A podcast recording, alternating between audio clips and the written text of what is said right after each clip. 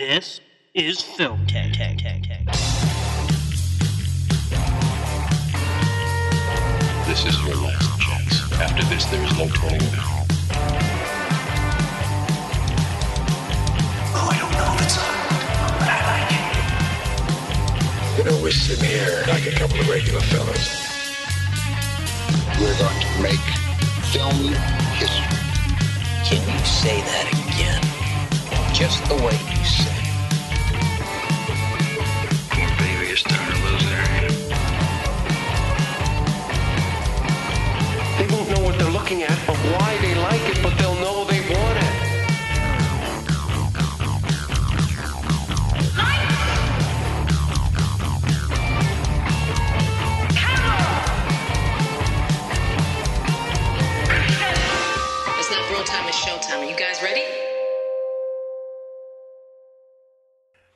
again, everyone, and welcome in to episode 221 of our little podcast here called Film Tank. Alex Diekman with you, as always, in reality. Uh, another person who is always In reality, wow. Well, I was I, I was trying to think of any episode that has been done with Film Tank that I have not been a part Well, of. Well, you know what? Now I'm like determined to make that happen. Okay, I don't know how logistically it will happen, but I'm determined. it's possible. I feel like it would be like me and Toussaint talking about anime or something. I'm no problem not participating in that. That's what I mean. Not that you wouldn't do it, but you'd be like, "Oh, I don't have to do it." Yeah, no, I, I'll I'll take a pass on that. That's fine. Rain check, whatever you want to call it. Yeah, I feel like we've done two two or three anime episodes. We have um, one was at least pertinent to a upcoming blockbuster blockbuster film. And an upcoming blockbuster. blockbuster. Uh, one was part of our big thing, Yeah. you know, our uh, where we force other people to watch other Yeah. whatever. I don't remember what the third one was. We did Howl's Moving Castle. We did. You chose that. I did. Yeah. So, So, mostly, in all honesty, because I was intrigued by the uh, American choices for the. Uh, for the dubbing. yes. Yeah. No, Miyazaki's uh, Disney-led dub, whatever you want to call it, that- I are mean, always they're- very interesting. Because that has Christian Bale and Billy Crystal, right? Yeah. Yep. So- No, I mean there are people across the entire filmography of those English dubs that are like, oh, okay, there's Andy Dick and there's Yeah, Tina Fey, Tim Daly, Yeah, and mean- it's just very random. yeah. Yeah. So, anyways, this episode. Oh, before I say that Oh. about what we're talking about, Please. Nick Cheney. Oh, hello there. Has been on almost every episode, and I don't mean it as pejorative because Jesus, Well, I tried. you just have to point it out, don't you? That was one episode. Literally one, One episode, and we in- call it a bonus episode. we call it a bonus episode, and it was at the very early stages of this little yeah, podcast you here. son of a. Mm. It was with a host that's not even on the show anymore. That's true. He's in the name, but he's he's He is, yeah. he's no longer with. Us. Have we ever said that on the podcast? I don't believe so. Well, I'm gonna give a little backdoor peek right here. Well, you know, if you're, hey, this is a children's show. Uh, Film Tank was named that for obviously the phrase. Well, hello there. What's going on? oh boy. Uh, Film Tank was obviously uh, named after like the phrase like think tank. However, it was more born out of a uh, God, what's the right literary word? Maybe, um, oh God, acronym. There we go. Oh boy, I knew it started with an A. See, I I was gonna say that, but I thought you were thinking of something different. No, no, no. I was thinking of the very basic one, um, where TANK is an acronym of four of our first names when we still had four hosts, which in that case was Toussaint, Alex, Nick. I had to think about that one, and Kenny. Uh, so that's where Tank came from. So, yeah. Anyway, in case you didn't know that, that's why we named our little Fun little trivia that hopefully Yeah. will make it to the IMDb page someday. Yeah, and you know what? Honestly, I hadn't even thought about it, but phonetically, I, I'm okay with just going down to Film Tan. But then Toussaint can't be on anymore, so Okay, then we'll filming. you know what? Film N. How about that one, Uh-oh. ladies and gentlemen? it'll just be you. There'll be no microphones. it's fine. I want to thank Ah. everyone for listening tonight. Uh, tonight we're going to talk about porn in the early 70s. Where did it get its start? Well, on its back. Anyway. Alex, why don't you introduce? Beautiful. So, uh, myself and Nick uh, are not going to be talking about anime. We are going to be talking about a classic film from one of Nick's favorite directors, uh, and that is the film The Seventh Seal, directed by Ingmar Bergman. So, Ingmar Bergman has done numerous films. Uh, the one that you would remember if you uh, listen to this podcast and listen to all of our episodes is the film Persona, which we did an episode on years ago, I believe. I don't remember. It was a when. while ago. Yeah. Yeah. Uh, so um, it's a director that has always intrigued Nick, uh, and he's kind of been. I don't want to say you are like gushing to do an episode from a foreign filmmaker, but you were wanting to do one, and this seemed like a good time for that. So uh, we we chose this one. It was kind of a collaborative effort on picking Yeah. this film, and um, I will say of the ones you threw out there because this is not my field. This is this I is was slightly surprised out of the choices. why is that? Um, because ironically, I like so I gave you a choice. Should I expose what the choices were? I mean, if you funsies, if you if you want to do that, you totally can, or you could just explain like what kind of films you picked. Either way is fine. I genuinely picked very different Yeah. movies, so that way you had a choice, at least based on the way I was trying to sell them, as Mm-hmm. to what you were feeling. Um, I was only surprised in the sense that um, uh, Ingmar Bergman in general, but Seven Seal in particular, is a very kind of blunt historical religious epic um, in which, while there is actually a light tone to it at times, um, I mean at times as far as somehow some some of the ways the characters interact with each other. Oh, yeah. uh, it's a very dark and whatnot film, and we had done a film by him, so I thought maybe there would be preconceived notions of like, well, I've already done that, so I don't need to do that again, type thing. Um, whereas some of the other movies that I suggested, which I can't even remember all of them, but I was like, this is a fun one to do for this or whatever, and you chose one that's uh, definitely a uh, a heavy one. So. well, I two things. A, I knew you really like Ingmar Bergman. Yeah. Now you talk about talked about him frequently. I know you talked about him when referring to you and Sarah that you both really enjoy his work. Yep. And I know you like really depressing films. Oh, yeah. So it seemed like an appropriate choice of the ones that you had given me. Uh, that it would probably give some good opinions on it. So For sure. uh, I, I I guess I picked this one, although you again gave me a, a short list of things to think about. So And the reason I gave you a list was because I didn't want to be the person that was like, let's do another Bergman movie. It's like I needed another person to sign off on it, basically. So luckily you did. Well, there you go. So, uh, The Seventh Seal was released in 1957. So, I mean, we're talking, that's what, 63 years now? About, yeah. So, this is, this is, Damn. yeah, it's been around. It's going to have its own AARP card soon. That was, that was a Jay Leno joke. That was really bad. Can we not talk anymore? Ow. I think I delivered it better than Jay because he would have said, "What do you think about this? Huh? What do you think about that?" He also would have, man. I, my parents loved Jay Leno for whatever reason. So I'm sorry about your childhood. I was gonna say we watched a lot of Jay Leno when I was growing up. Um, that we were a David Letterman household. good for you. Yep. I'm proud of you. um, that cameo in Ted Two, Mm-hmm. oh boy. I don't even understand why he agreed to do that. Like, it's not even really up his alley of comedy, which makes it even more desperate of a ploy to be liked, and it's just really gross. Yeah, the scene was gross, and him. Yeah, there's Yep. ju- there was just no winning there. Nope.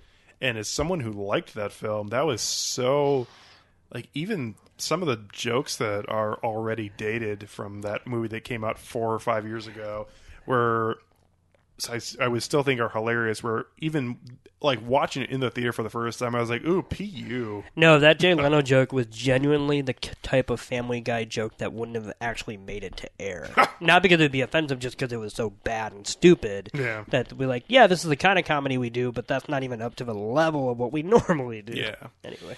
Yes. So, The Seventh Seal, uh, again, was released in 1957 and centers around a man uh, who seeks answers about life, death, and the existence of God as he plays chess against the Grim Reaper during the Black Plague. So, the um, film has a lot of people. This is, um, even though it's from 60 plus years ago. Um, this is definitely a film that would be more considered an ensemble cast, as there's really no star of this. Although, um, for Americans, um, the really only memorable person from here, other than people who may have heard of Ingmar Bergman, the director, um, and the writer, would just be Max von Sydow, uh, who plays um, Antonius who is really just the person who is playing this chess game and is kind of in the background for a lot One thing I kind of forgot about, because I actually have not seen this in like eight or nine years. It Okay. was one of the very first foreign films I ever truly watched, like of my own volition, Hmm. like like reading lists and seeing, okay, these are classics. Any, mini, mighty, mo. It was the first Bergman movie I ever watched. But anyway, uh, I one thing I had forgotten was that Max von Sydow is actually very not does not have a lot of lines for being I would say the de facto protagonist. I mean, it's his journey that matters most. It is, but if and I know that um, title cards didn't really matter like they do now, but he's like the fifth build person in the film, and it kind of fits. Like, yeah, he's important, but at the same time, he's in the background for a lot of the actual action that's happening in the film. So, but for Americans, uh, he rose to prominence in terms of this generation, um, really in the early 2000s, um, as he was in Minority Report, but also has been around in other things, including a stint on Game of Thrones and also in that Tom Hanks movie, incredibly or extremely loud and incredibly close. Uh, and more recently, uh, he had a very um, small but pretty good role uh, in Shutter Island, and also had a really bizarre cameo in Star Wars: The Force Awakens. Yeah, where he is basically yeah he's basically cut down thirty seconds in by Kylo Ren, which actually is actually a pretty good scene. I actually think he has the opening line of the entire trilogy. Do not believe that is true. Oh, okay. it could be. Who is it? Him or Oscar Isaac that says this will start to change everything or something like that? He says something like that, but I feel like that isn't the opening line. Oh. but you maybe it could be. I feel like it's definitely the first line of like note. It Like, could be. It could be stormtroopers shouting something. It could be. But Nothing ever comes of his story. No, that's why it's so weird that if you re well, we won't even get into that topic, but yeah, now that we've seen the entire trilogy, boy, is that a weird place to start. Yep. No, that's about right. So, other than uh, our friend Max, who appears uh, and is kind of the main character, and we also have Gunnar Björnstrand. Yeah, um, another playing- Bergman player. Yep, uh, who was quite good in this. Uh, and then also uh, Bengt Ekerot um, playing Death. It's literally what his name is in the film, uh, which is about right. But what's his first name? And then Nils Poppe uh, playing uh, Jof or Joseph. Uh, and then uh, we have some other characters played by uh, females, including uh, Inga Gill, and then also Bibi Andersson, who appears in the BB. other in the in uh, other uh, Bergman films, including Persona. So, uh, Nick, this is your bag, and I will have commentary uh, throughout the episode, but definitely would like you to crack your knuckles and take the lead here. Thank you so much. Um, Settling in for a comedy routine. I was gonna make a joke where I take the microphone off of the, but then I thought I'm not that great with the microphone, so I didn't trust myself to be able to get it back on. it's probably for the best. Oh man, uh, here we are. We watched the Seven Seal. Both of us just watched it, literally, literally, literally minutes ago. And uh, yeah, I you know this is definitely one of those movies that I think is basically the gold standard for introducing people to art house world cinema. Like I know Rashomon is probably more accessible, but this is the one where people I would say always start with when they want to be like challenged beyond uh, just a straightforward story and whatnot.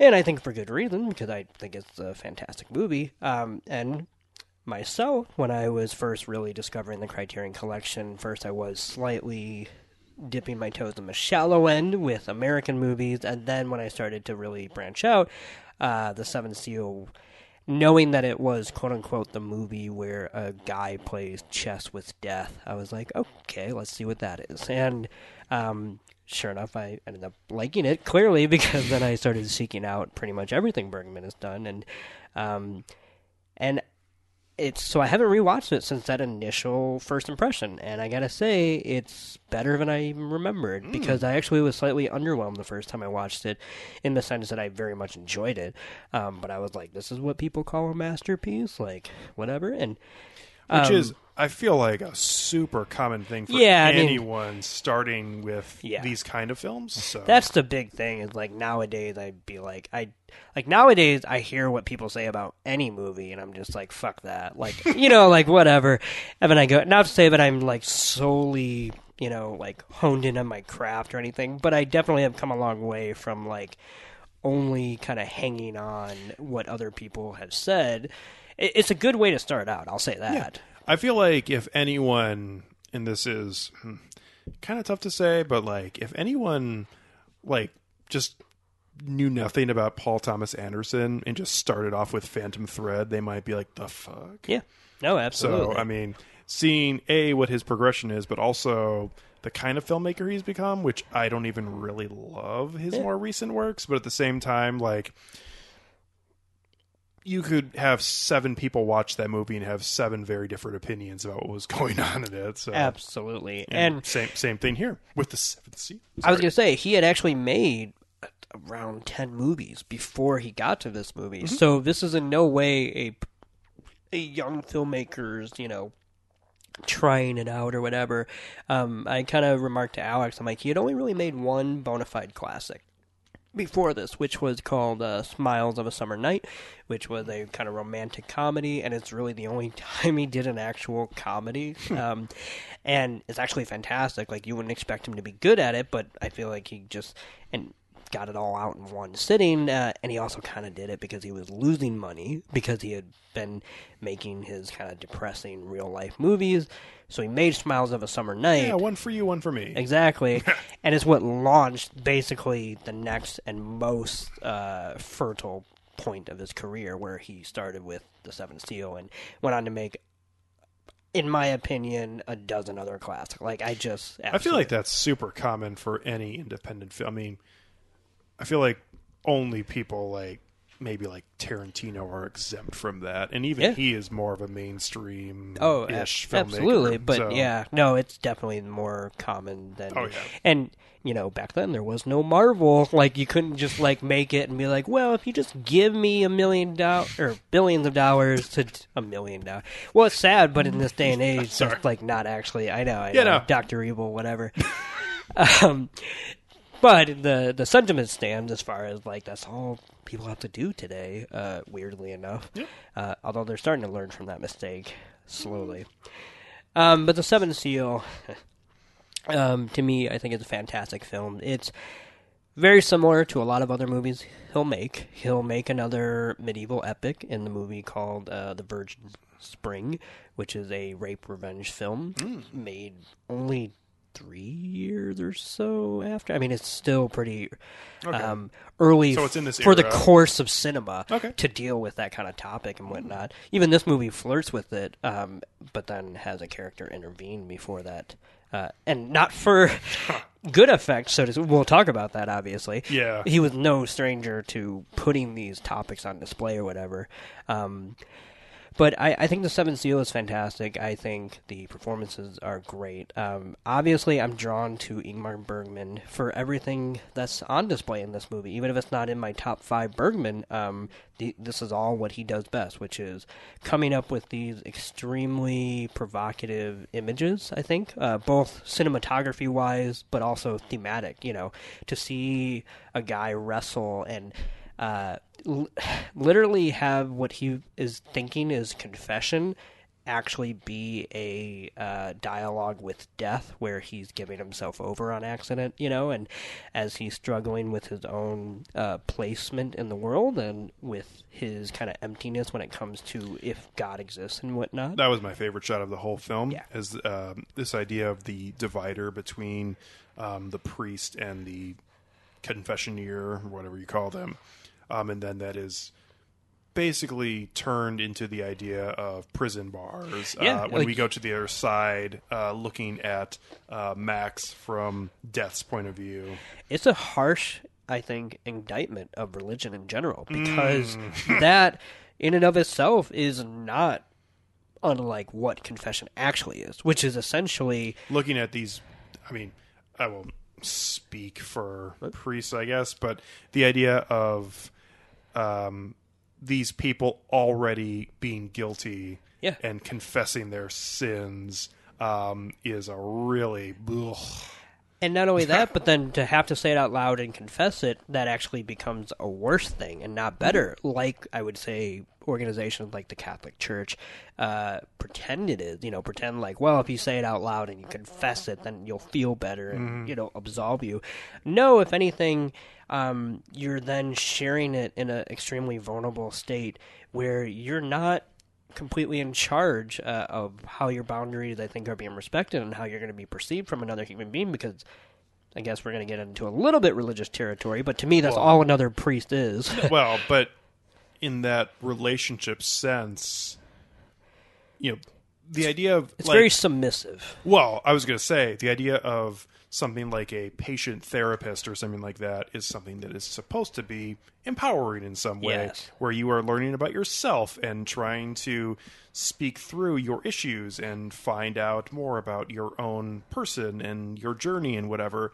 Where this is literally you're just handing over all of your issues to this person and they are telling you how pretty much how much they are above you, and here's what you should do to repent for your shit you've done. And in this movie, it, the metaphor becomes literal, where it's also here's how I'll use it against you. Mm-hmm. You know, I mean, this is how I will keep you in line, basically. Where they're Yeah. talking about a chess game, but obviously the chess game in and of itself is non-literal, uh, at least in my reading of the movie and whatnot. So, um, Although it is a little weird on the opening beach scene where uh, they look like they've just gotten out of some terrible, whether it's a battle during the Crusades or they just, you know, literally like just fell down the mountain or whatever happened. Like they clearly look like something bad has just happened when we arrive with our two characters that we meet at the opening scene of this film and yet at the same time there's a perfectly still chessboard somehow just sitting yeah. there with all the pieces on it so Oh yeah, that metaphysical chess.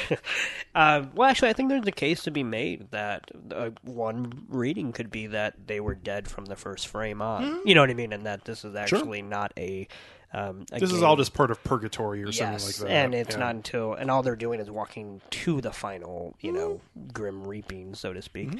Uh, in that respect, I actually think that uh, Lars von Trier, who's clearly a Bergman fan, just Oh, based, yeah. Mm-hmm. based on his the kind of movie he does. But his latest movie, I think, The House That Jack Built, he's I think paying homage, not necessarily uh, uh, image wise, but I mean that last segment of The House That Jack Built God, is God bless Lars von Trier. He, yeah, he really tapped into something. I mean, I don't even love that film. Yeah. Um, God, that that hunting scene that still gets me. That is Yeah. that is like the whoring bed scene for me. I gotta it. say, it is just the idea that it has red hat. He's got a red hat on. Is just oh man. whatever political symbolism are you finding in that scene? Oh man, he's a gentleman. That's oh, Sure is. I that is one of the few times that I Toussaint laughed. Oh, we you did. out. Oh Yep. yeah. Yeah. oh boy. Um, but yeah, no. Um, this movie, uh, I love that it does take breathers. Like if if it truly was, uh, and there are other Bergman movies that don't take breathers. Like that is full throttle. Uh, nihilism from every frame to every frame until it's over and you're like okay cool should i commit suicide now or should i wait to see if the sun comes up tomorrow So sorry to interrupt a little bit No, here, no, but the uh, so the character who is uh, Max von Sydow, The Squire. yeah, Yeah. no, Oh. his whatever the guy he's with, yeah the squire okay, because he's a knight and then that's his squire okay, Yeah. which I, I just remember his Yeah, title or name, or whatever. Johns or whatever. Okay. Yep. Uh, first of all, that character is great, He is and very he- nihilistic. He is, which is fine because he fits perfectly for this film. He is basically the narrator leading the audience through what this film is actually trying to say. So, I mean, it's a little Christopher Nolan y, but not in the way of like explaining the plot, more just here's what the director is probably thinking. Yeah, But, um, oh my God. Uh, the line from this film that stuck with me all the way is his line about, um, I, I think it was, I don't remember the exact word for word, but it was something to the tune of love is the blackest plague of all or something like that. And holy shit, that is cutting deep. to yeah no to say that in a drama centered around the black plague uh oh yeah no that is uh, especially because it's preceded by a very almost seinfeld routine esque of two guys going back and forth like oh yeah it's like oh you snore in your sleep and you, you know and it's all this kind of almost petty thing that even it's kind of i think bergman being cheeky it's like oh even in the medieval ages There's even physical comedy happening. yeah. Yep. And then it's just punctuated by, yeah, love is the blackest plague of all. And it's just like, oh. And even credit to the crazy uh, Smith. Uh, even he's like, uh, what? I don't know about that. like, that's that's your take, man. Um, but yeah, no, I love that um, uh, the character of uh, John's, uh, the squire. While I agree that like he's often at the forefront of kind of what's the context for a scene is, I don't necessarily think that the the movie is always on his side, so to speak. Okay. Um, because at least for me, I, I do think Antonius's uh, wrestle with faith is far more in line with how the film is presenting uh, the ambiguity of faith being listened to and faith being like basically not listened to and the fine line between that. Because what i find ultimately tragic about the whole movie and then i'll pass it off to you for some general thoughts but is that one of the greatest ironies of this movie is that you have a character like antonius block who is so preoccupied with death and with religion that he is a religious person despite being an atheist. You know, you can't possibly basically slavishly, you know, devote your entire mental acumen to just thinking about this 24/7 if a part of you doesn't believe in, in, in one sense or another. And not only that, but then he's also ignoring the greatest sign of all, which is that he is playing chess with fucking death. And I feel like that in and of itself is kind of the great metaphor for the human condition, which is that we are often basically facing something that is so above us and so beyond us. It might not be what we consider uh, God or what we think other people are describing God as or whatever, but all of us can admit that something like just death is unknowable and like unfathomable and whatnot. And if something like that can exist, and if we can't explain it, then why is it any more different that than someone who can't explain God? Which is which there's a line of dialogue about that in the film uh, when talking about almost demeaning people who live their lives and then don't really think much about death. I believe it actually is in the uh, the confessional scene is when that is That brought up about right. where he's again almost demeaning disregarding people who live their lives and do not constantly think about death which is oh boy is that is that's a really um ugly stance to take because this idea that he is somehow better than people because he spends Yep. most of his life thinking about death is Oh, yeah. Well, and we see it too in the ending. Um, sorry, I keep kind of going off, but in the ending, when death comes to them at literally at their doorstep, which I think is a nice touch. Like this is kind of a road movie in some ways, but also by the end of it, road movie. well, I mean, like in the sense that they're not, you know, staying in one place and they're Yeah, trying to get home. moving. Yeah. But that the idea that when death does come, death knocks on your doorstep uh, is kind of a potent. I had I had I don't want to say a different reading because Oh, yeah. I really don't have a firm grasp on my feelings on almost any part of this film to be honest with you.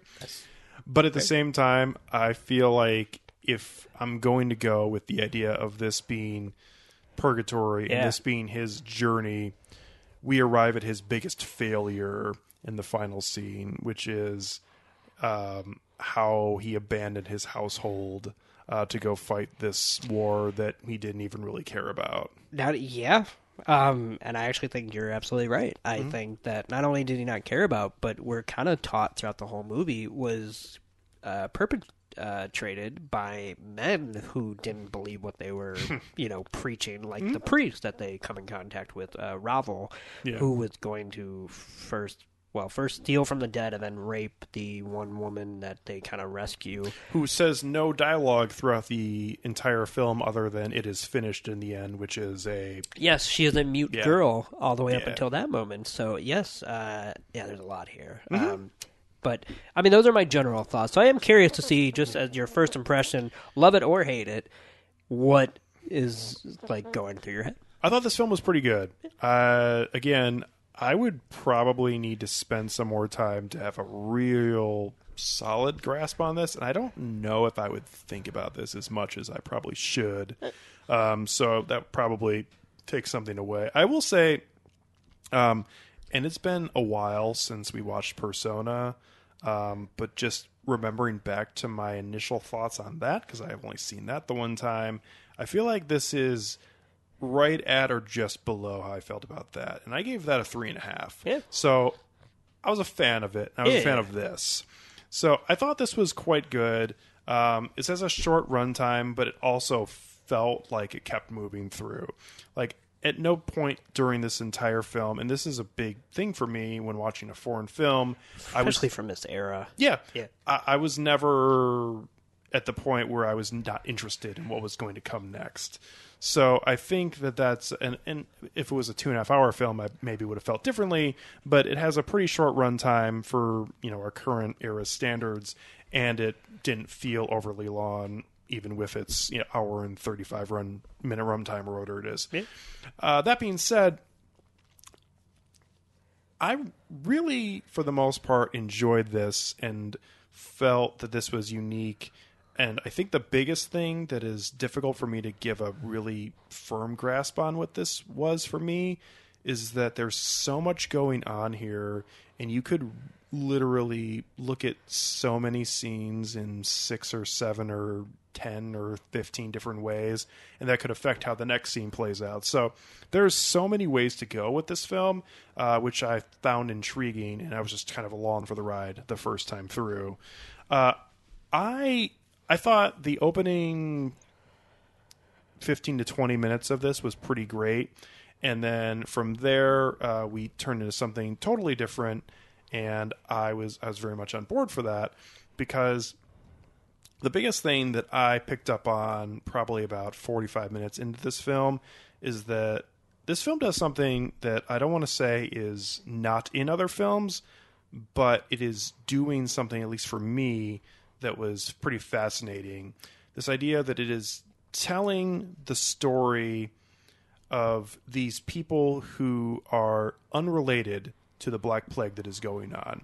Like our our main characters that we're following, which starts out with just two different groups of two and three, although the other group of gestures have a child with them, but they converge and other people join in, and it becomes a collection of people.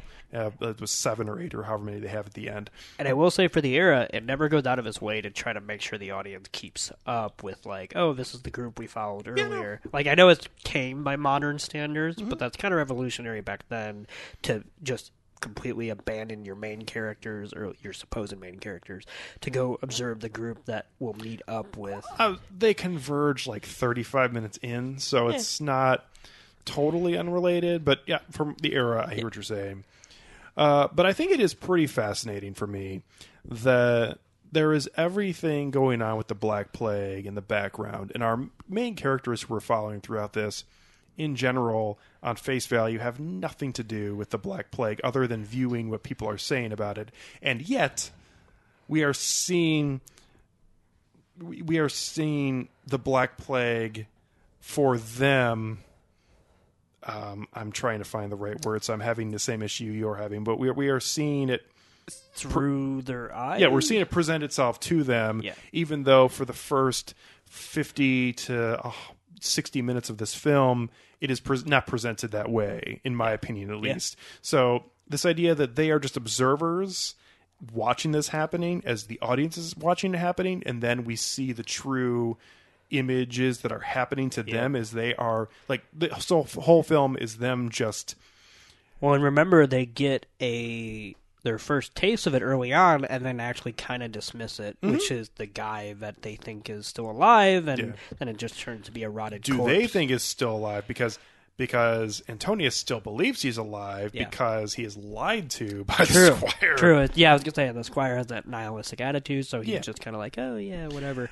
But Um, at the same time, uh, we are seeing everything happening, and I'm sorry that I'm, the word is escaping me, the term that I'm looking for. But at the same time, uh, it is pretty fantastic that we are watching everything progress around them, and they are exempt from it. But then by the end of the film, we are just watching their story play out in their um, hysteria almost with the black plague and how it has you know and the other thing about this film that is so unique is who knows if any of this is actually happening like in my opinion especially after the first scene of this film it is super possible that all this was just made up in the mind of the gesture. Yeah, no. and he just Uh, dreamed this shit up and Yeah. it could Yeah, just be the virgin mary and jesus walking by earlier where he recounted this story. Also too this is really random but i had a hard time watching the gesture after the like second time i saw him in the film because for whatever reason my mind kept thinking that he looked just like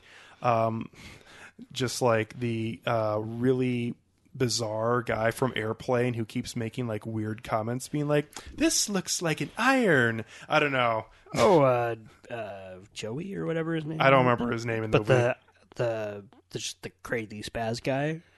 I I don't know about a crazy spaz guy, but he, he always, I mean, he's clearly portrayed as this homosexual guy who works at the airline. Yeah, yeah, yeah. And he's continuously making these random comments like, Did I leave the iron on? Or that Yeah, looks yeah. like a beautiful big Tylenol. Oh, okay, I don't know. The the guy who plays the jester looks just like him. And I was like, Man, Yeah, I that is that. that, guy. Mm-hmm. And it, it's obviously not. But at the same time, like my No, it is. stupid, my stupid brain was just like, It's him. Yeah. Um, Well, when you told me that the I think the guy Raval uh, looked like Fred Armisen, uh, I couldn't I couldn't unsee it after that. Like it didn't cross my mind, and then you said it, and I'm like, well, that's exactly who that is. it's just it's just his grandfather.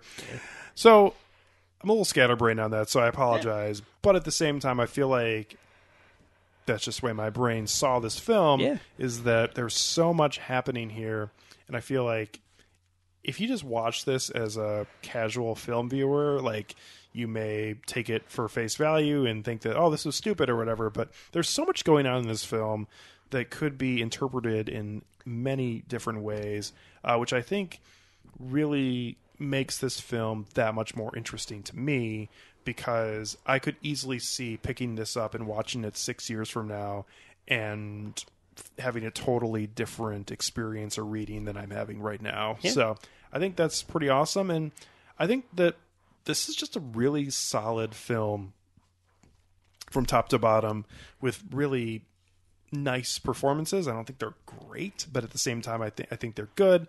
Uh, and I think that this film has a lot to offer, as you were saying about the comedic routines that are happening throughout.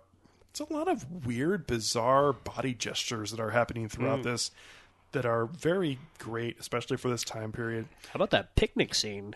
Yeah, Which felt like that was a comedy routine that could was like slightly ahead of its time. Mm-hmm. Not because there wasn't like body routines or whatever, but smack dab in the middle of an existentialist movie like this. no, is- I felt like there was like weird, like Charlie Chaplin, Buster Keaton type Yeah. stuff happening. I mean, not like over the top, but Yeah, at the no. same time, like under the radar, just not fitting the bill for what this film is. And your comment about Lars von Trier is very apt, is Yeah. because the the way that that film goes through, you you cannot just make. I mean, I guess you could you could make something like Antichrist, which I haven't seen but I've heard about. But you could make a two hour long, just miserable, depressing fest if you want.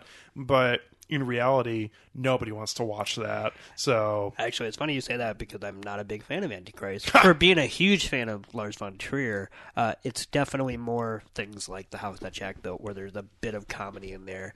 Not because it's like, oh, it makes it less depressing, but because I actually just kind of roll my eyes if it's super dark. Because then I'm just like, well, But that's not life is not like. I was gonna say that's Yeah. not reality. Yeah.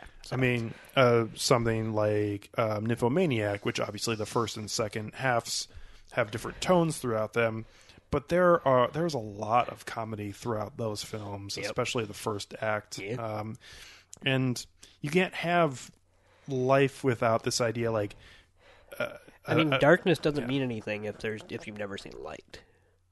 okay, Bane. I don't know. So, sorry, I just just.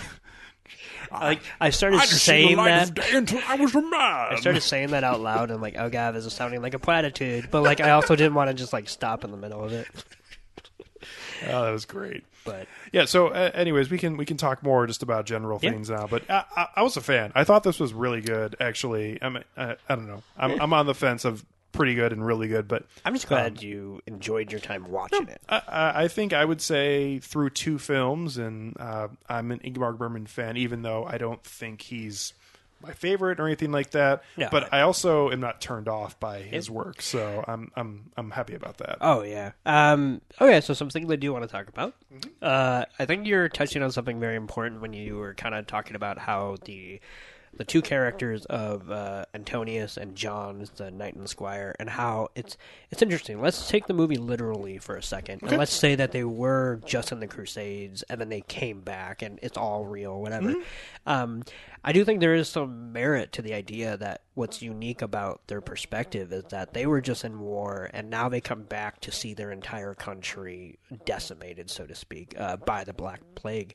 Um, and what I find interesting about that is that to to not witness the kind of ongoing effects of that um, until later on in the movie, at least, but to come into the middle of that is almost a similar leap of faith that you would have to have to believe in God, because you come back and something like that is such a like tall tale thing, you know, like oh, a sickness somehow infected everybody and you know just started wiping out because nothing had happened like that um, prior to you know the Black Well, and Plague. espe- especially talk about religion. I mean, Yeah. obviously this film has a lot of that, but this is like th- this is like the greatest thing that could ever happen for religious people. Oh, absolutely. It, because it confirms all your worst fears. absolutely they become the guilty remnant. They can now peddle their shit and have people believe them. Absolutely. And that's what I kind of love is that I love that these two guys who come back from it all and see it, like it's not that I that, like they're not like non-believers or anything, but there's a disconnect there. Like Sure. they can only hear about it and hear what happened in their, you know, myth, which is ironic because they just came from war, which should be the like de facto like well, I was just in the actual like horror Oh, and whatnot. Also, So to have that kind of taken war away in this them. time period, Yeah. there were not guns. Like you were hand to hand combat, Yep. killing all of your victims. Yeah, yeah, So, yeah. No, there's no slow deaths and whatnot, and so I, I, I feel like the irony there, and part of the kind of God's, you know, like tragic irony is that you know, you know, that's one of the things that's so romanticized in both, especially in Western fiction, but I'm guessing throughout the world, is a soldier's homecoming, and and the idea that when you come back, that what you just did is unfathomable. And so when you come back, not only are you coming back to safety, um, not to say that you won't have problems or anything like that, but you're coming back to a much safer place, and you're coming back to something that is way more rational and logical.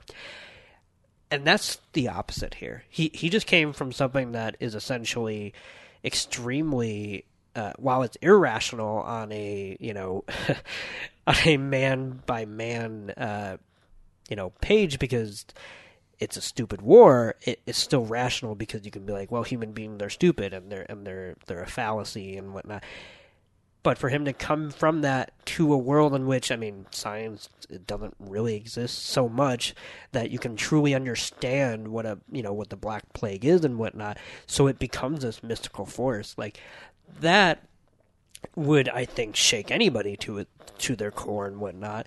Um, and once again, that's it's it's- it's kind of an indicative of his nature because some people have turned even more to religion, and we see that in the sequence in which the uh, jesters are interrupted by the self-flagellus, and as they come through, Yeah, the that is um, that is probably the starkest moment of the film where it feels like that is taking over the scene, but it's also obviously taking over the film, Yeah. as it is just this four and a half minute presentation uh, that is led by this obnoxious um, town crier, pretty yeah. much, who's coming in to spout off bullshit to everybody. And as we're talking about, people are just listening to it now because they are believing really anything they'll hear in this time of um, hysteria almost that's happening. it's a great example of something we're living in to this day, which is how science can be co-opted for religious persecution. You know, these things that you don't quite understand because no human being can understand every single thing.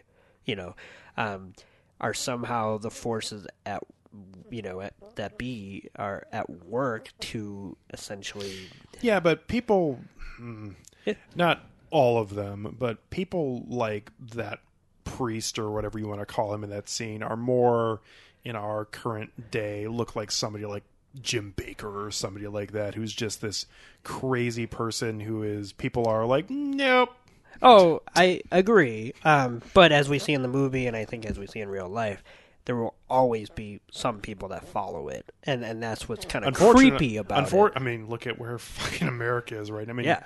I'm not going to compare everybody to Jim Bakker right now, but at the same time, uh, Fuck you, Jim Bakker.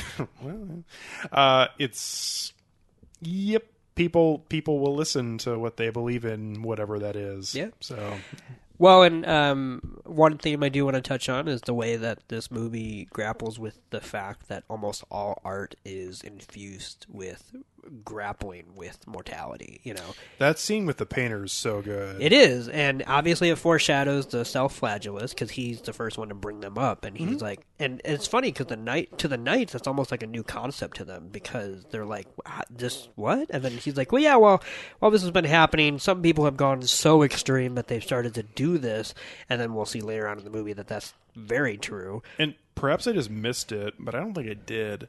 Uh, I do really like the idea that they just arrive at there and it's just like a normal place. And then when they leave, there are witches outside that are being prepped for burning Yep. and all this shit. Like it feels like a different world when they leave that guy's house. You know, 40 oh no, minutes it- later. yeah, no, it's a surreal scene in which Hmm? they kind of approach it because it's almost like a ghost town, and then yeah, no, you're right in that, and I do think this movie plays with time and space. Hmm? Uh, the opening quote and then the ending quote, because it's repeated, kind of basically says that the Great Silence opened time and space for a half an hour, and so to just so you're already in the mindset that. Um, these kind of things are very subject to the reality in which they're experiencing and not so much a logical reality.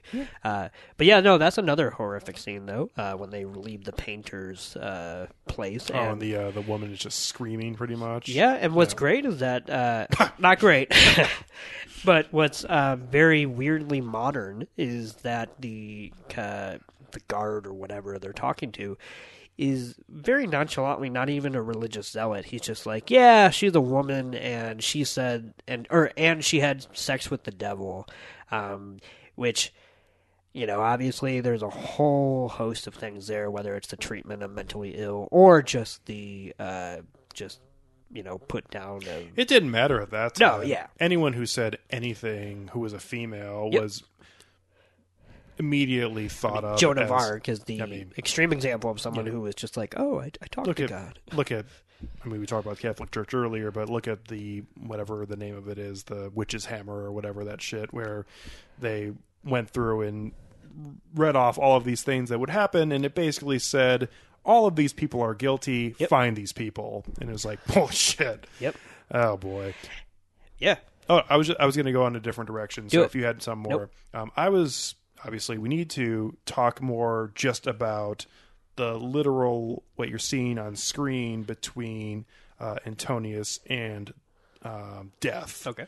Um, But one particular part I want to start at uh, in is the dialogue that is happening in the scene we've referenced earlier, which is the confessional scene. Um, and that was one of the moments in the film where I was catching on to something that I just personally thought of and may or may not be. Um, and it's the idea that um, death is God Himself. And, you know, to Yeah. whatever one's belief, but uh, some of the lines of dialogue and some of the really small gestures on the face of death, I was just like, yeah. Oh, absolutely. He's pulled the hood over everybody and just y'all play him a game. so No, there's a absolute shit-eating grin on uh, that actor's face that is very much like, um, you can call me whatever name you want to.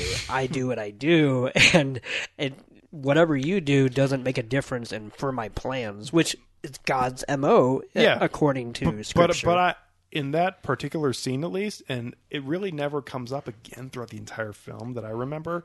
But in that particular scene, I love the idea Yeah. that it is God who is playing death in this situation because the idea of Antonius going through all this shit about how oh god will never show his face he'll never do this he would never come out down here he would never do anything whatever and this guy just sitting there being like yep You say it never comes up again. However, uh, Yeah. one thing that could add to that is the idea. So, if um, the character of Jof, uh, who's the male jester, uh, married to Mia and with their son Mikael, uh, but Jof. So, if he has a vision of the Virgin Mary and Jesus, the only other vision he has is of death, which, if we think of him as God, is even more in line with what he can see, which I find very interesting. it's a very very good reading yeah, so um, no, I'm completely with you. I, I agree that it's never more explicit than that scene in the confessional, but I definitely think it hangs over the entire picture Yeah. of the way he, uh, especially Antonius, carries himself and doesn't realize that he keeps setting himself up to fail by underestimating, I would say, the kind of. Uh, uh, the position he's in, so to speak. I do like the idea, um, and and this is kind of goes away because the chess game becomes somewhat inconsequential as the film goes on. Oh, for sure. but And I think that's p- part of the point. I know, But but yeah. at the same time, just literally, it is it is less about that and more about uh, the actions that are happening on the screen, which is obviously totally fine. But at the same time, um, the idea of this going back and forth, I do feel like it does go back and forth like an actual chess game, or what or whatever, um, where you do feel like this person has the upper hand now, but then it swings backwards when when expected to, at least in this film. So uh, I did appreciate that, but yeah, the relationship between the two of them um, is is one of the better parts of the film to me, just because that is what this film is selling in the early part of it, and then we see the rest of the film play out. Um, and I think that the movie does a actually very good job about showing the audience that this is always happening in the background and then we're letting the rest of this play out but having it linger just enough to always be able to not creep out of your mind that this is always what we are following through here no matter what scene we're looking at whether it's the horrible shaming scene that's happening which does really feel ahead of its time um, with the gesture being forced to do the it almost felt like a bore on the Boar floor the floor, type yeah. I was gonna say moment, that, but yeah. from 60 plus years ago. Yeah. Um, which is, I mean, that's, but that's foreign cinema right there for you in a Mm-hmm. nutshell, where they are doing all these revolutionary things, and Americans are like, we don't want to see Edgar Wright doing a Marvel film. so yeah, uh, but yeah, they're just really interesting and fascinating that all of this is driving every action in this film. But if you went back and looked at look at it, like the actual conversations and actions that are happening between Death and Antonius are probably only like seven minutes of this movie. Oh yeah, no, and I I love the idea too. The more you watch the movie, the more you think, or at least for me, the more I get the impression that we're not seeing every interaction between the Oh. two of them. You know, I, like, hadn't, I hadn't even considered that to be honest with you. yeah, and not in like a coy way of like, oh god, I you know I really want to fill in the blanks or anything like that. But it, like you said, it, it lingers in the background to the point where the inconsequentialness of the chess game really does become apparent after about a half hour. Which is not to say that every time death shows up, you're like, oh, this fucking guy again. um, but you start to realize that all death is doing is entertaining him, and he's not actually you know playing a game anymore. And and I think it's it all stems back from the very first uh, moment that they have together, which is that he comes to collect him, and it's Antonius who's like, oh, uh, um, let's let's play chess. You like chess, and so the death is like, sure, bud, whatever you I- say. I do love the uh, the scene and just the visual look of him saying, "Oh, knock the pieces over." He's like, "I remember how Yeah, these were." and I like how it's not like magical realism or anything like that. He's just being an asshole. He's like, no, I know each and every square. oh man, Uh, one thing I also love is that I love the geography of this movie. Um, I feel like some people would maybe cite this as like low budget or something like that, but I actually think there's purpose in the idea that we're introduced to death and Antonius, you know, right in that first scene uh, on that beach, right? And so many times they seem to go off into towns and into the forest or whatever, and yet they still then almost every other scene punctuated by them on the cliffside. And it seems like they're never truly getting away from the outskirts of this civilization, and I think that's kind of a pointed, almost surreal uh, commentary on how they're not traveling as far as they want to be. yeah, they're pretty much just going through the same landscape back and forth. I mean, in all honesty, Rashomon and Kurosawa, the more I've thought about this film, is pretty apt for what this is. Just this constant journey inward Yeah. um, that is happening, and like you were just literally expl- like saying that literally happening in this film, like they're just going in circles for the most part, Yep. They're going through the same landscapes, or this idea of going through the forest, like okay, but it's it's just this journey that really is going nowhere other than where it's always going to lead. Yeah. Um, and then the final image takes place on the cliff because it's the dance of death. Uh, so I before we get into like final ratings and such. oh, I, I was going to actually men- mention something else.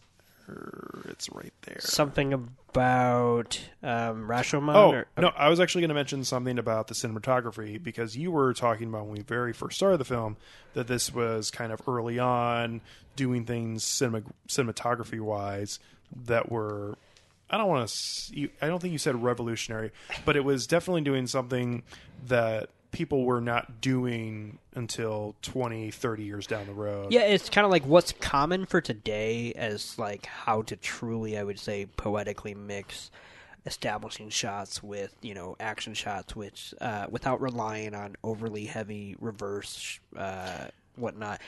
It it's like they had already arrived in almost every other country except America. One of the things, uh, especially regarding the cinematography and other effects that were used in this film, and obviously on not a lot of money that was used to make this film, although it is really beautiful.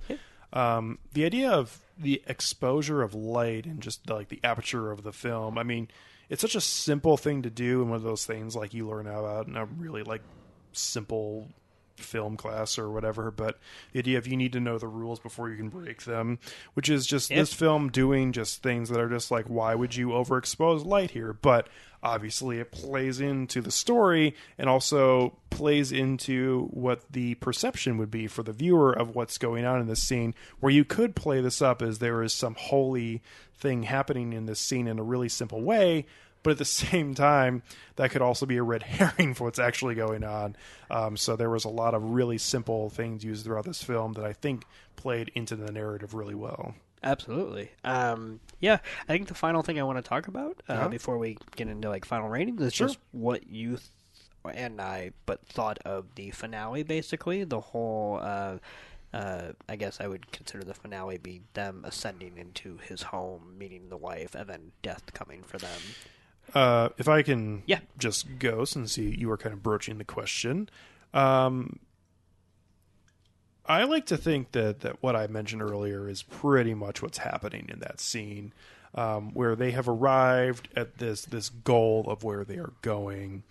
Um, and I love the idea that this is just the failures of his life being shown to him, which is why he's going to hell. um, it's kind of a nihilistic, negative look on it, but I feel like that's what this film is going for. yep. Um, and I could easily see myself viewing this film once or twice more and having a different look on it because I think there's a lot to take away from what this entire film shows, and especially that final scene. Um, but just on a first pass, especially with the way the wife is standing in front of the fire. Yeah, it's very kind of picturesque instead of real, so to speak. Yeah. Yeah. Um, and then um, just the shot of Death walking through the door, the mute um, girl noticing it at first, and then all of the heads turning around, which was fantastic. Yeah. Uh, and then just the slow showing of everyone appearing in the frame, and then it. We know what happens there. Oh, what, you yeah. know, however it goes or whatever. Um, but I feel like it is the failure of his life that he a abandoned his household and also brought down other people with him. So Yeah. that's pretty much my reading from it, and you know, I, I think it's not super, you know, super um, confirmed or anything No, like that. but- But, uh, that was just my initial thoughts, and I'm I think I'm pretty pretty stuck behind that. Oh yeah. What I love about what you just said is that that's never been my reading of it, and yet I have a few things I would say in favor of it now that you said it, which is something that's actually interesting about that is that I made a comment while we were watching it uh, to you because you're not overly familiar with Bergman that when uh, the character played by Bibi Andersson mentioned that they have wild strawberries, I was like, oh, that's the name of a future Bergman yeah. movie, and Wild Strawberries, fantastic movie, not that I'm biased, uh, is about a professor who is in his old age, you know, probably close to death, who essentially goes through a very dreamlike sequence of events as he walks through his past memories and failures and relationships and whatnot. So I almost feel like while I, that's not my reading of this movie, uh, clearly that's a preoccupation with Bergman himself. And I think it's funny because I never kind of thought about the ending as that way because that almost seems like a little mini capsule. A, to have the title right there for you, and then B, to have that kind of ending kind of, I think, certainly be grounded in that idea um, where a person is reconciling with their past. He'll just go on to do it feature length, uh, Yeah. you know, in another movie. My personal uh, reckoning with that finale, I absolutely love it. Um, obviously, there's the imagery of the uh, the dance of death, where of them on the cliffside. Which a I love that it's on the cliffside because once again, that's the final shot, so to speak. Also, too, the jesters awaken almost in like relief uh, before Yeah. that, which is Well, it's one of those weird things where it's like for a movie in which death is a you know a known quantity and and like you can't escape, but somehow they're able to. You know, like they they do the exact thing that they say they're going to do, which is basically while Antonius uh, plays chess and.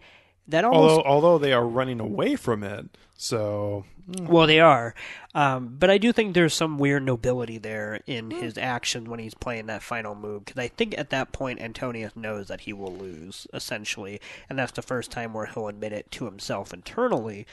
But to play it, at least he'll play his part so that other people can, you know, live beyond him and whatnot. Um, in in this case, being the family. Um, but I absolutely love the whole scene that takes place in Antonius's castle when um, he meets his wife. And what I love is that his wife is mentioned, I think, one time in the entire movie before that point. So I I know the first time I was watching, I was never thinking that for sure, but that's where they were going or anything like that.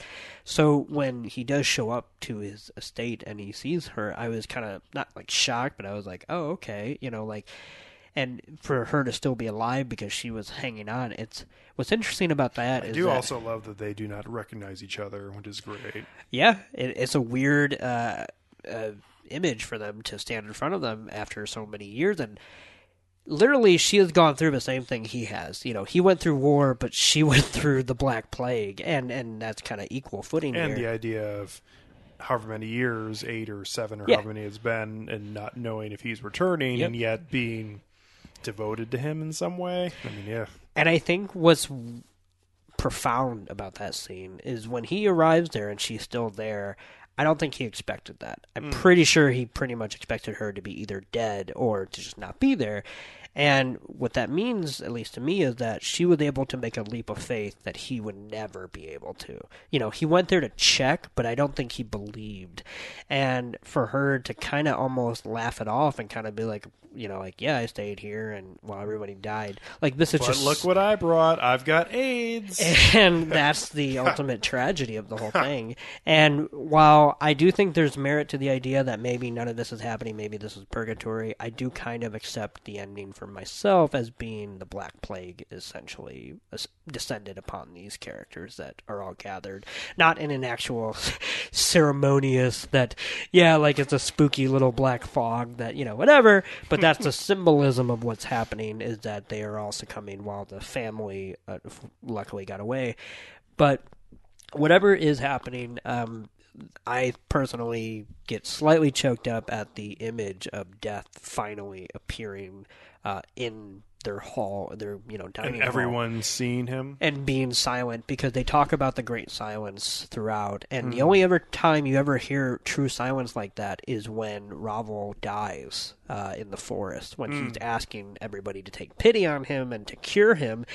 And that's the first time the soundtrack is dead silent after he dies while they're all staring at that. Hmm. And so for them to have to reckon with the same exact kind of treatment, so to speak, uh, as death stares at them, with I would say even the framing of everybody turning to look uh, is just an extremely haunting image um, that I abs- absolutely love. So, yeah.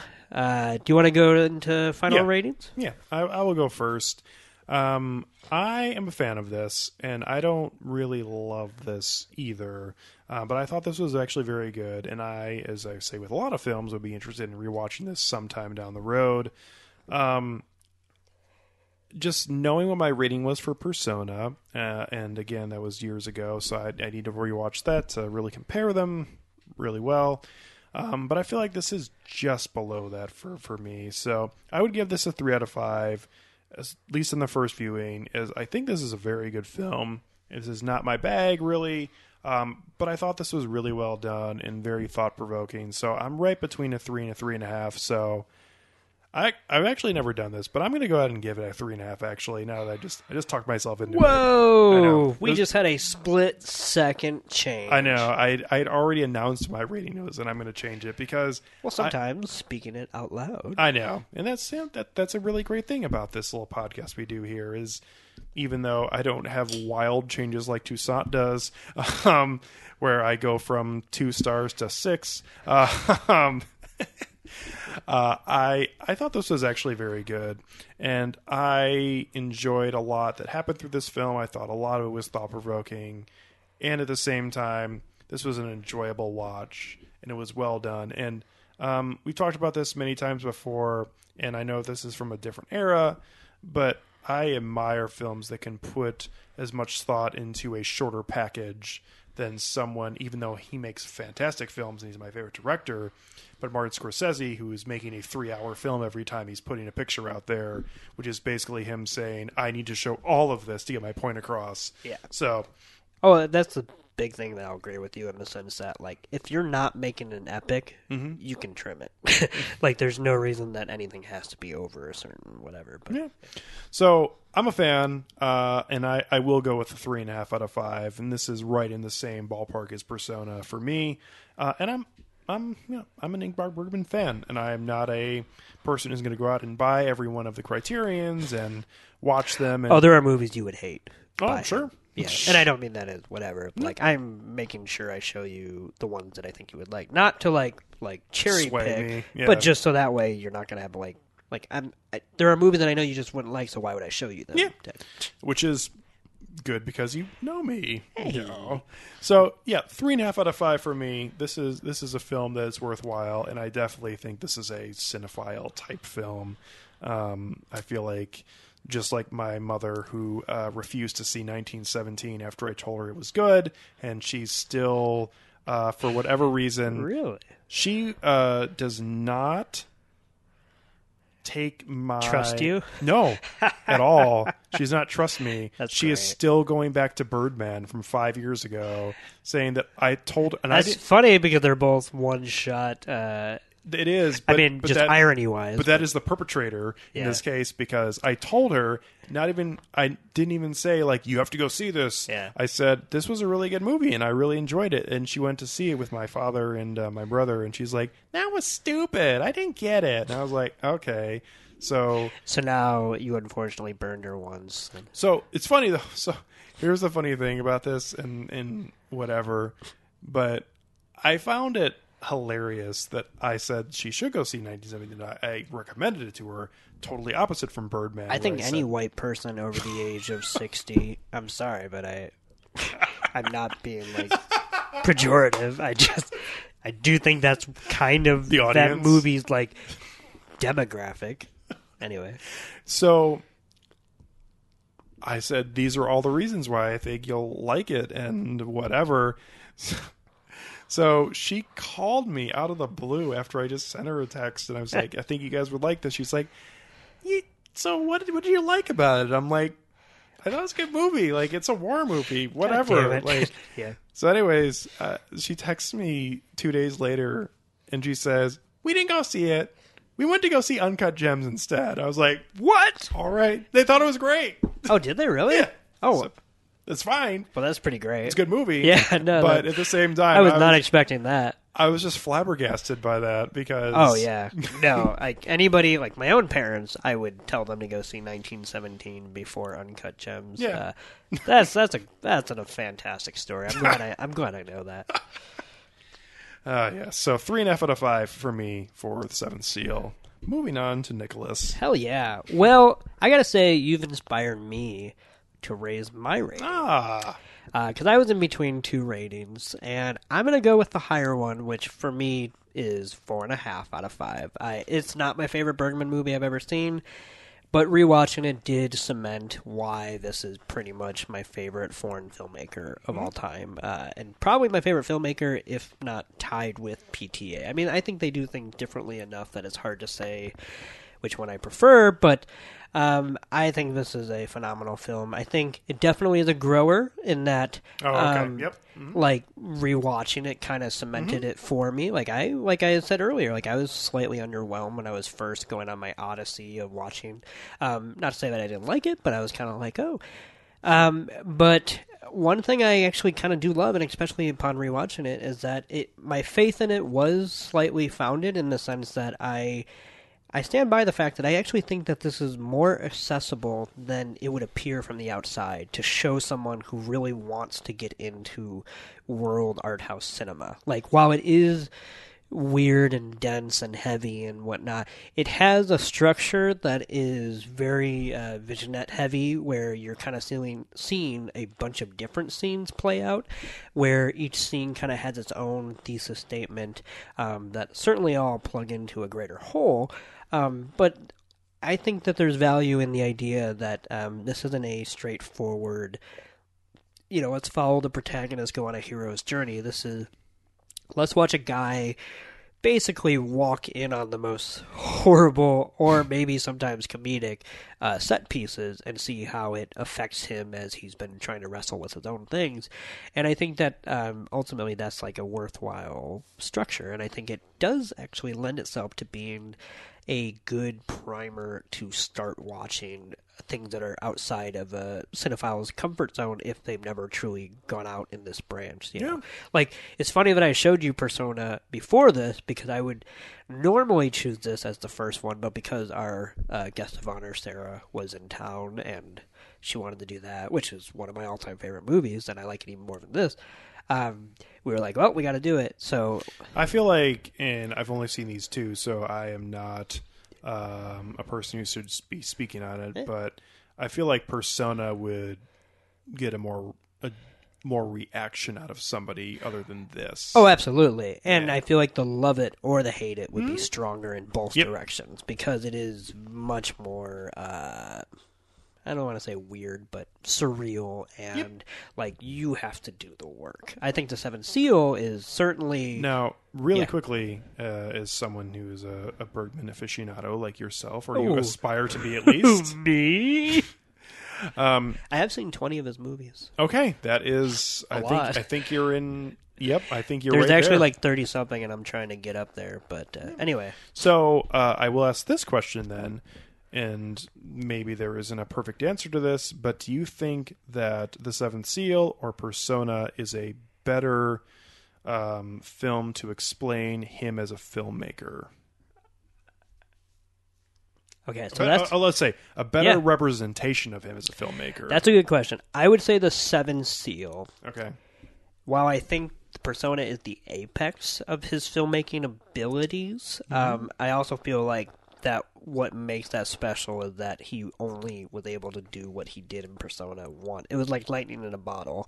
Um, but I think the Seven Seal is slightly more emblematic of what he normally does, what he does at his best, what he does even at his worst, and and so on and so forth. Um, and I think it's slightly more accessible. But uh, Persona is definitely the one in which is, I would say, not necessarily an outlier because it certainly shares a lot of themes that he would do, but it's definitely the one where you watch it and it's it's not it's not about a lot of his most prevalent themes. It's not really about religion.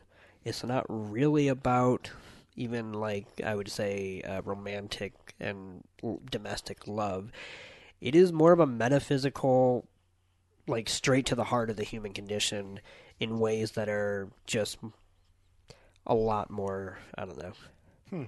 Crazy than he normally does, basically, uh, and it's only eighty minutes long, so it's, it's pretty great. But no, I think the Seven Seal is slightly more emblematic of what he was known for and Okay. what he was able to achieve throughout his entire career. This is super off topic, but I'm Yes. just thinking about it as uh, I brought up Paul Thomas Anderson. Yes. What do you think is the best film to represent him as a filmmaker? Oh boy. Um, I think probably gun to my head. Don't shoot me. Uh,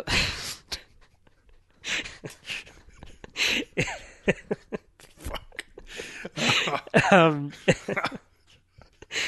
got really dark. Um, Uh, did it? um, I think for Paul Thomas Anderson, it's probably going to be Boogie Nights. yeah. That's.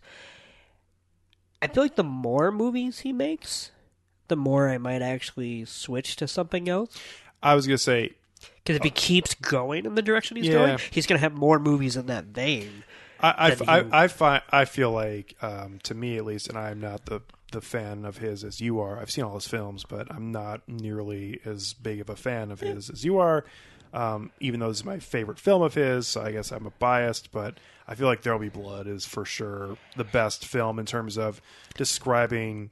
That's what- probably true. What what he's done of his early era and what he's become. that is actually Actually- a really good blend of what that is. I will switch my answer and say that's probably true. Okay. Uh, I always kind of my weird relationship with There Will Be Blood is that Paul Thomas Anderson is, if you know, my favorite filmmaker, tied with Bergman, and yet There Will Be Blood is not even in my top three of his movies because it just is not my kind of thing. I mean, do I love it? Yeah, but um, It's just really it's just not up my alley. boring oil western that's literally that that's It is all- literally that. a lot of things to say about religion but yeah Oh yeah, no, and so I absolutely love that movie. Mm-hmm. However, I do not have the same relationship with that film than I would say everybody else does who watches his movies. So I always kind of forget about that.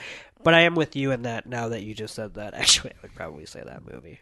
Yeah. because it has the kind of historical sweeping epic, which doesn't always pervade his movies, but certainly does a lot of the times, Mm-hmm. and then also does the kind of character study that he's known for, without getting too obtuse like he will later on in like The Master and Phantom Thread. but i feel like that was the start of Yeah. his of his i mean almost like I don't want to say Kill Bill was, but like Inglourious Basterds was the start of the Tar- Tarantino Oh, yeah. obsession with Absolutely. that type of storytelling. Yeah, no, it was Um, like the new era, so to mm-hmm. speak, and like, yeah, no, I'd agree. Okay, cool. So, Sorry for that sidebar. No, but no, no, Continue no. on. Jeez, we're talking about my faves. I was gonna say, I don't think you're like, oh, this is awful. Oh no. So yeah, no, my final rating is four and a half out of five, and I say that as someone who loves Ingmar Bergman, and also this movie is not even in my top five of his movies, so I'm a little biased. Yeah, right on. So, uh, if you out there, um, mostly just Sarah, have any thoughts? You're being called out, Sarah. Yeah, pretty much. No, literally, if she doesn't listen to this episode, I'm not standing up at her wedding like I told her to. So we're gonna see if that happens. I would like to hear and and and have you or someone read what her thoughts are on this film because I'm sure she is a huge fan of it. But um, if This- anyone other than Sarah out there has any thoughts on Seven Seal, always feel free to uh, find us on Facebook or Twitter or send us an email at filmtankshow at gmail.com. I lied earlier when I said that this was the first time I wa- rewatched it since the first time I watched it. Okay. Uh, Sarah and I actually both rewatched it. Okay. The very first time I ever met her in real life. Oh. Uh, and we, we were watching a lot of movies, but this was one of them, and I kind of don't remember it due to alcohol. But now I'm putting the pieces together, and That, that happened. yes, Yes. Well, we we'd love to hear from you, Sarah, about this film, and and anyone else you know who wants to interject either is also fine.